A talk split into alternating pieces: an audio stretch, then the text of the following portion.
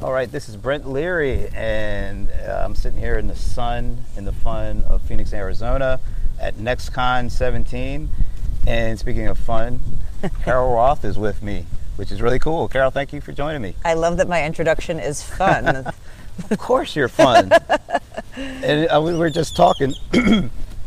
You did this conversation series six years ago, over six years ago. Yeah. And it's kind of hard for us both to believe. I can't believe. um, and, and we've done so many things since then that I, I just can't believe how fast the time flies, but it's cool to still have the connection and Absolutely. See small biz trends continue to thrive.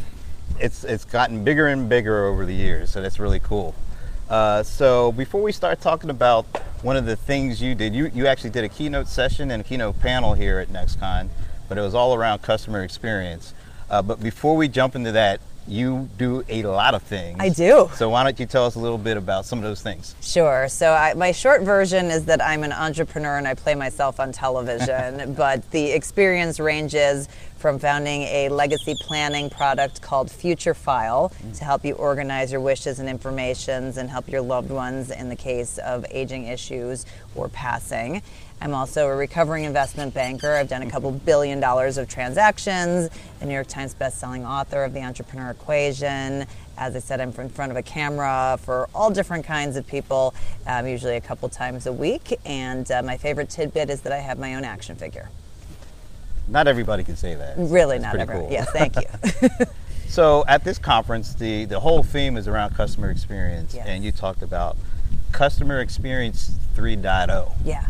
Maybe you could give us a little high-level uh, view of what that is and, and how did we get from one point oh to three point oh? So customer loyalty is really at the core of all marketing and selling that needs to be done these days, because what's happened is technology has made it so easy to reach everyone that everyone has taken advantage of that. So while you can reach everybody, you can't really get their mind share. Right. And so it's really all about how do you engage a customer that you already have that relationship with to not only sell more to that customer, whether it be more frequently or with upsells, but how to use them as a conduit to spread the word within their own circles of influence. So that's sort of the, the underlying foundation of why I focus so much on customer loyalty. I think the way we get from one point oh to three point oh is if you think about old school, what's a customer loyalty program? You think about your app or your punch card, buy nine, get the tenth free, or earn a point per dollar. But it does a lot of different things. It, it creates almost this level of price competition. Buy nine and get the tenth free is like a ten percent discount you have to work really, really hard to get. uh, and then it allows other people to try to undercut that. It also creates loyalty to a program instead of to your brand or your company. And I find that to be a really bad strategy for companies, because people get wrapped up in what you're giving them versus the value proposition that you're offering them through the company. And then it influences the people who spend directly, but it doesn't capture those influencers who are indirectly bringing people into your business. And so as we move from one point oh to two point oh, which is sort of using influencers in the same way, three point oh is really about building relationships with customers, understanding them, listening to them, knowing that they care, or knowing that you care, and and really just focusing on building that authentic relationship between you as a company and what you're offering and that customer. Now, it sounds very, very simple. Okay, we understand we should be nice to customers, we should build relationships. It is not easy to do, and that's why so few companies have done it well. And part of the reason why it's so challenging is that everybody is tuned into what I call their own radio station, W I I F M, what's in it for me. So as a company, you need to figure out for each customer what is going to drive the loyalty to them, and then also figure out within that particular situation with that customer, is it something different depending on the life cycle where you're at with that customer? And so I created a model with five pillars of loyalty that you can use to help make that process much easier for you. But the one thing that I always tell companies is that you still have to listen. It always starts with listening, because even if you know the five pillars, if you're applying it to the wrong customer at the wrong time, you're still not going to create that relationship. Well, do you find that companies, well, well, let me, what's the hardest thing that companies ha- are faced with or are having troubles with when it comes to understanding how to deliver consistent, successful customer experiences over time? I think it's the consistency factor. I think people really want to be one and done. That I, I did this thing for you once, we're good, we're good, and now I'm going to go away and focus on someone else. And as we know in our personal lives, that doesn't work very well. You can't just bring flowers home one time and expect that that is going to, for, you know, forgive for you. Life. For, right, for life, you never have to bring flowers or candy again, right? That appreciation has to be shown throughout the course of the relationship, or the relationship breaks down, right? So it's the same thing with the business relationships, is that the, the consistency level, I think, is really challenging.